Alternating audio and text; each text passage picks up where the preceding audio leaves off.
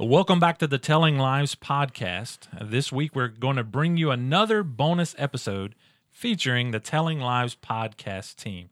I'm Brian Manuel, the producer of the podcast, and with me today is Elizabeth Christian, reporter and narrator of the show, Hello. reporter Alina Noakes, Hey guys. and finally Jerry Clark, who is our associate producer. Hey, everybody. We have had an incredible response for our last question and answer roundtable discussion that we had, didn't we? We did. I was actually shocked. Yeah, it's really cool to get all this feedback from listeners and just hearing that positive comments. Uh, we've got a lot of listener questions to go over again today because what's really cool about this format is we put it out there, people listen, more questions come in. And more clarifications. Absolutely, absolutely. So we're going to do some points of clarity today, and then we'll jump into uh, some of those questions that we just talked about. So we had one point of clarity that we really wanted to tackle today. Uh, we had some questions about the timeline issue with Angela's uncle Randy finding the car at the Monad Bridge. So why don't we kind of clear up some of that maybe misunderstanding? Okay, yes. Um, in fact, this was one of the points that Alina and I both discussed early on was the description back in 93 and when I interviewed Randy that he found the car and by found my interpretation of that is he's the first person who saw the car. So I don't know if it was a miscommunication on that end for me to think that it was the morning. But in fact, I did call him back. He never contacted me that the timeline was off, but uh, I did call him back to clarify after I listened back to the interview. And he did say it was the afternoon after he got out of school. He was in junior college at the time. He didn't actually find the car.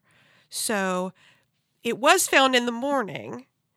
He happened up on the car that afternoon.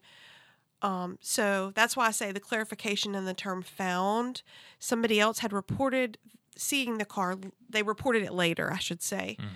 Um, when they saw it, they just saw a car there, didn't think anything of it. Then that afternoon, Randy came by, and at first, he recognized that it was his niece Angela's car, but he went on to his girlfriend at the time, Jennifer's house. And then when he came back by, a game warden, he believes it was a law enforcement official, a game warden was there also. And since it was still there, the hood was cold. That is when he reached out to Deborah, Angela's mother, and Nicholas, her brother. And so that's the clarification that the car was found in the morning by someone else. When he saw the car, it had already been found, but it hadn't been reported as anything unusual at that time, if that helps explain it. Yeah, absolutely. We want to make sure we get all that clarified, that it helps tell the story just a little bit better. Uh, another thing that we've had questions about or people asking about is the people we've had sharing. We just had an episode where all the friends of Angela got to speak out. And we just want to reiterate that we're not we're not coloring this one way or the other. We're just reporting what those people have told us. Yes. I knew episode eight was going to be a bombshell one because of the information that people had come forward and shared with us. Uh, still, I mean, as much as we would love to say that ultimately we had a hand in solving this case in some way, none of us know what happened to Angela. Right. Um, we have no subpoena authority, no arrest power. That is the job of law enforcement. And what we shared, I thought we did the best we could to kind of share what someone remembers of being there and working with Stephen. Right. And then what somebody had to share from Angela's fears and her points of views that she had shared with her friend. And their interpretations are colored by their relationships with the people. And so it is in no way mean we agree or disagree. We are sharing the information. The other information is public record. Again, we are not saying that that record means anyone had anything to do with it or didn't have anything to do with it. It's just the factual information that we can find from the records. Yeah, and that's what reporting's all about. Correct. We're, we're not saying just because someone says something, it doesn't mean we agree with it. Right. Doesn't mean we disagree with it. We're just simply passing along what they have had to say or what the public documents have to say. Right. I mean, we have had, and we, and I have never and would never start encouraging student reporters to do anything illegal or deceptive to get information. Right. Everything that we have done has been legally, either through open records that we just accessed, uh, some of it through internet records, and through uh, lawfully applied for Freedom of Information Act requests for information.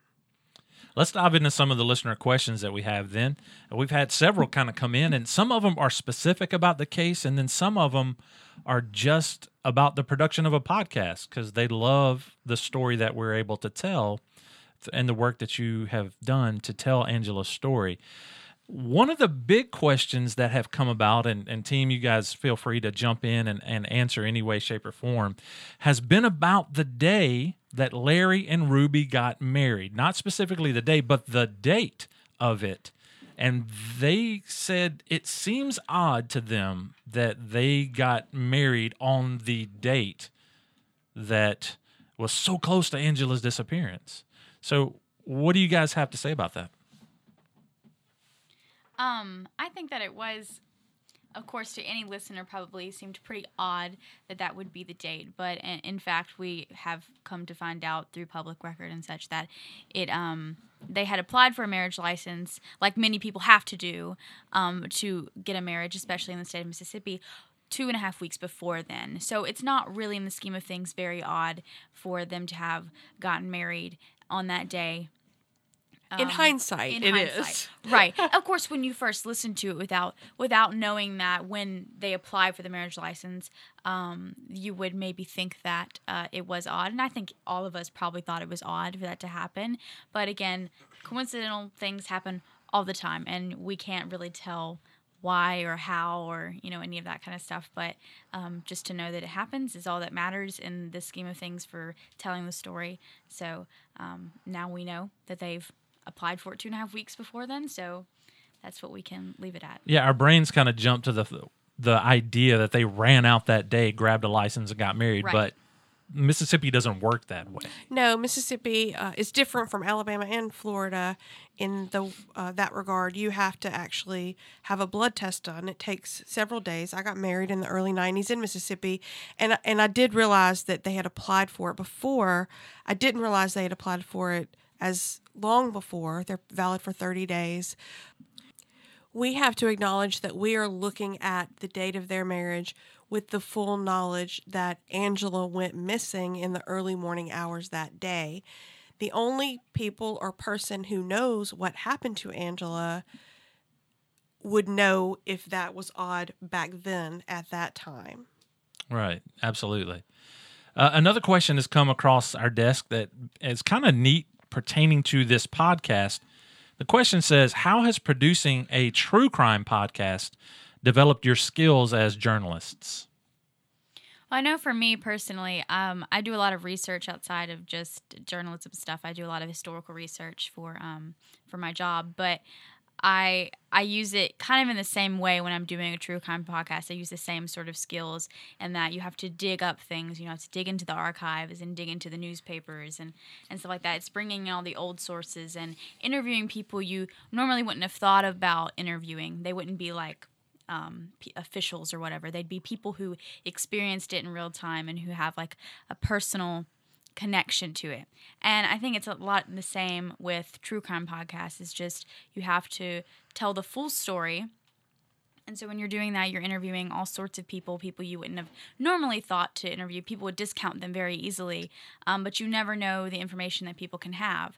Um, so just taking in all my research skills and stuff like that, it's really developed them differently to where now I think about even doing research for historical things, I think about it differently. And I'm like, okay, well, maybe that's who I need to interview. Not that person, but this other person who normally I wouldn't have thought it would have, um, they would not have been important, but now I see them as bringing a unique perspective to the story. Um, so for me personally, that's what it's done. Now, Jerry, you came from a music production background, and now you're producing a spoken word podcast. How does that play out in your technical ability? Well, it, it's really interesting because um, for the past couple years, I've worked in audio production, recording, and uh, mixing vocals and music. And with this, it's really a lot of the same techniques. Only you're you're mixing and and dealing with a story and putting a story together.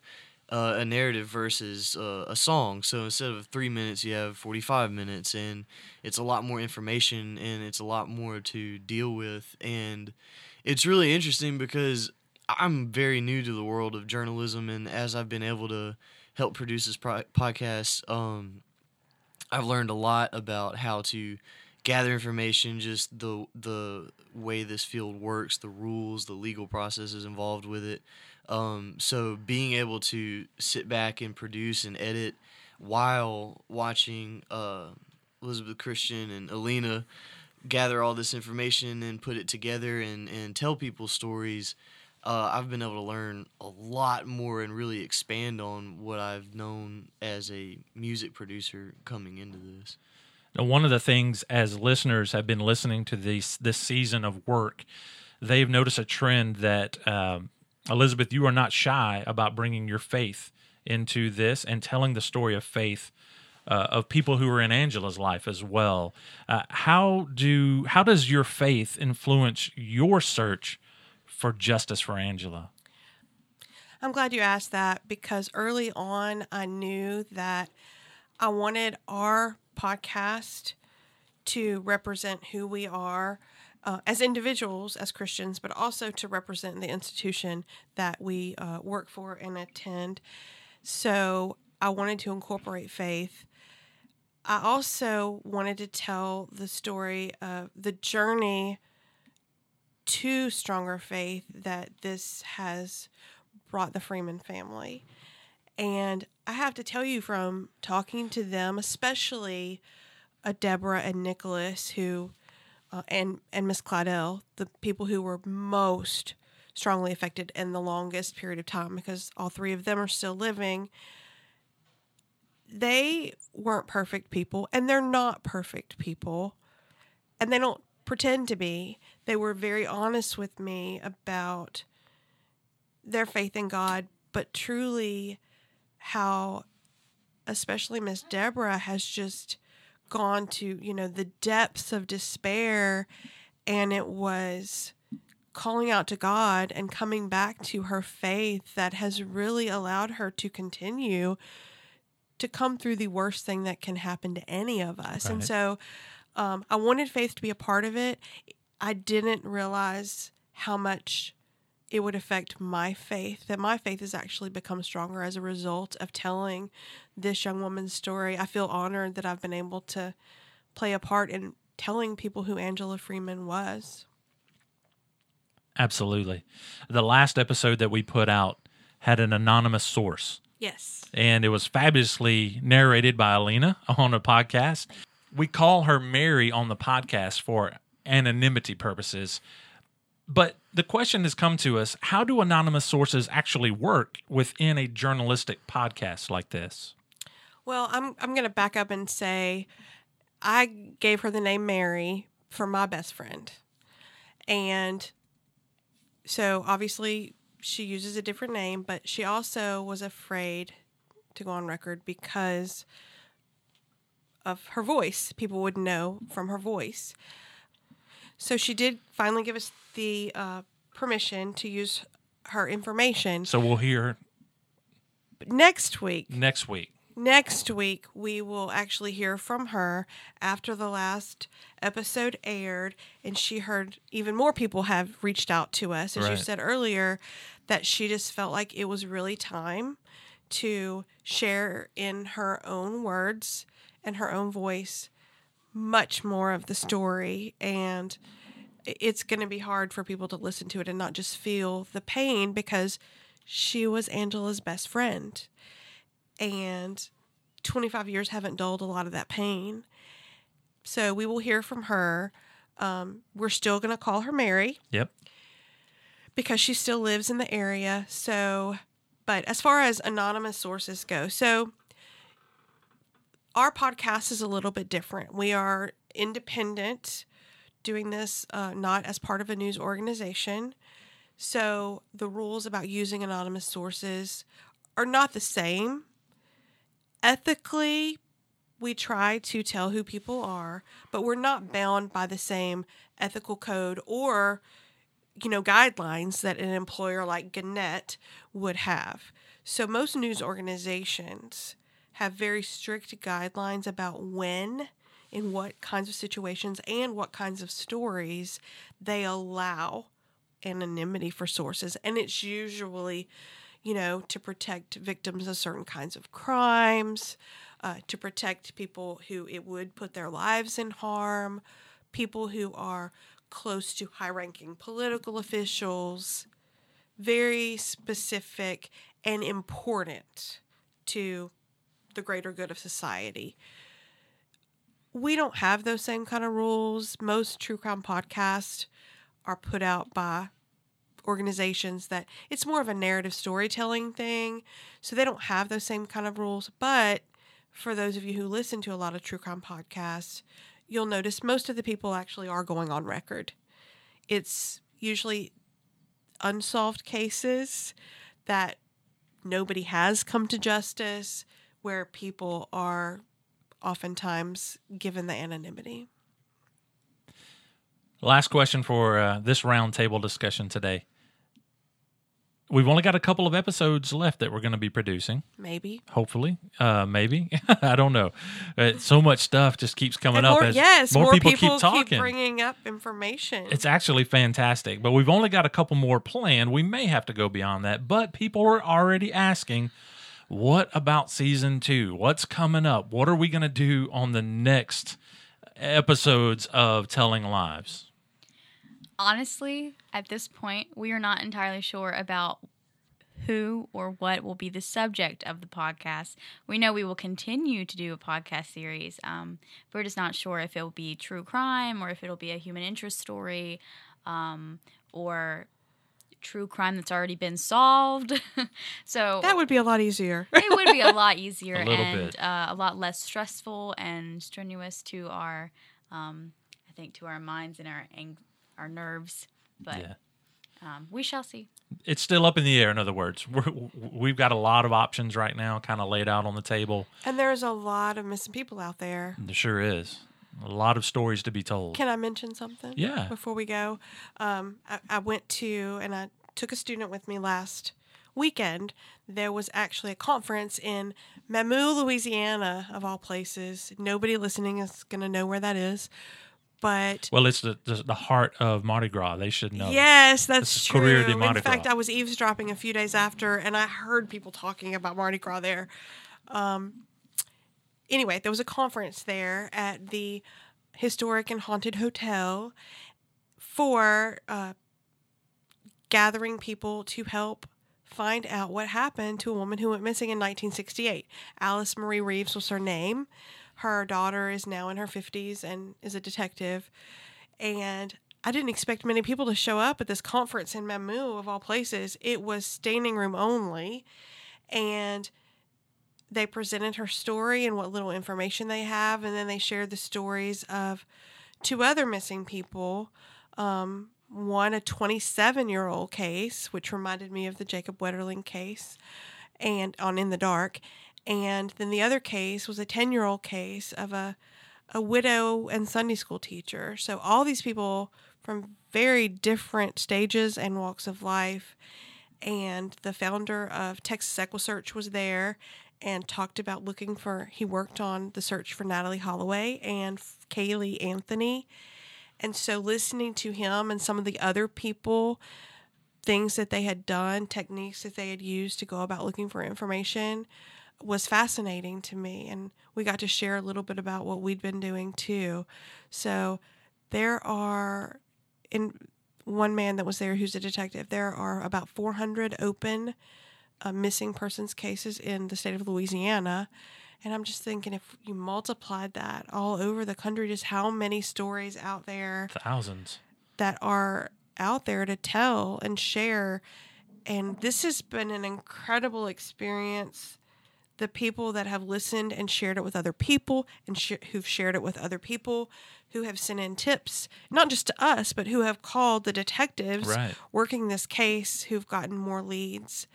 Um, so I just wanted to share that about that conference. It was interesting and maybe going on in other places in the country too to get community members who have knowledge um, of the history of the time and can bring forward more information. Absolutely, absolutely. Let's wind down our time today. We're going to let our listeners go for just a couple more weeks, but what can we expect on our next episode? So the next episode, and we're kind of trying to go chronologically, except for when we just have a, a lot of information come forward like we did last time. But next episode is going to cover uh, around 2000 when a new detective came on the case and the technology to do DNA came to Mississippi and smaller uh, law enforcement agencies. Well, we look forward to that episode. I know our listeners are going to be looking forward to it. We hope you enjoyed our second bonus episode and roundtable discussion. Feel free to reach out to us at our email address, tellinglivespod at gmail.com, or visit our website, tellinglives.blubrry.net. And blubrry is spelled B L U B R R Y. That's tellinglives.blubrry.net. We look forward to having you join us on our next episode here in a couple weeks. Bye bye.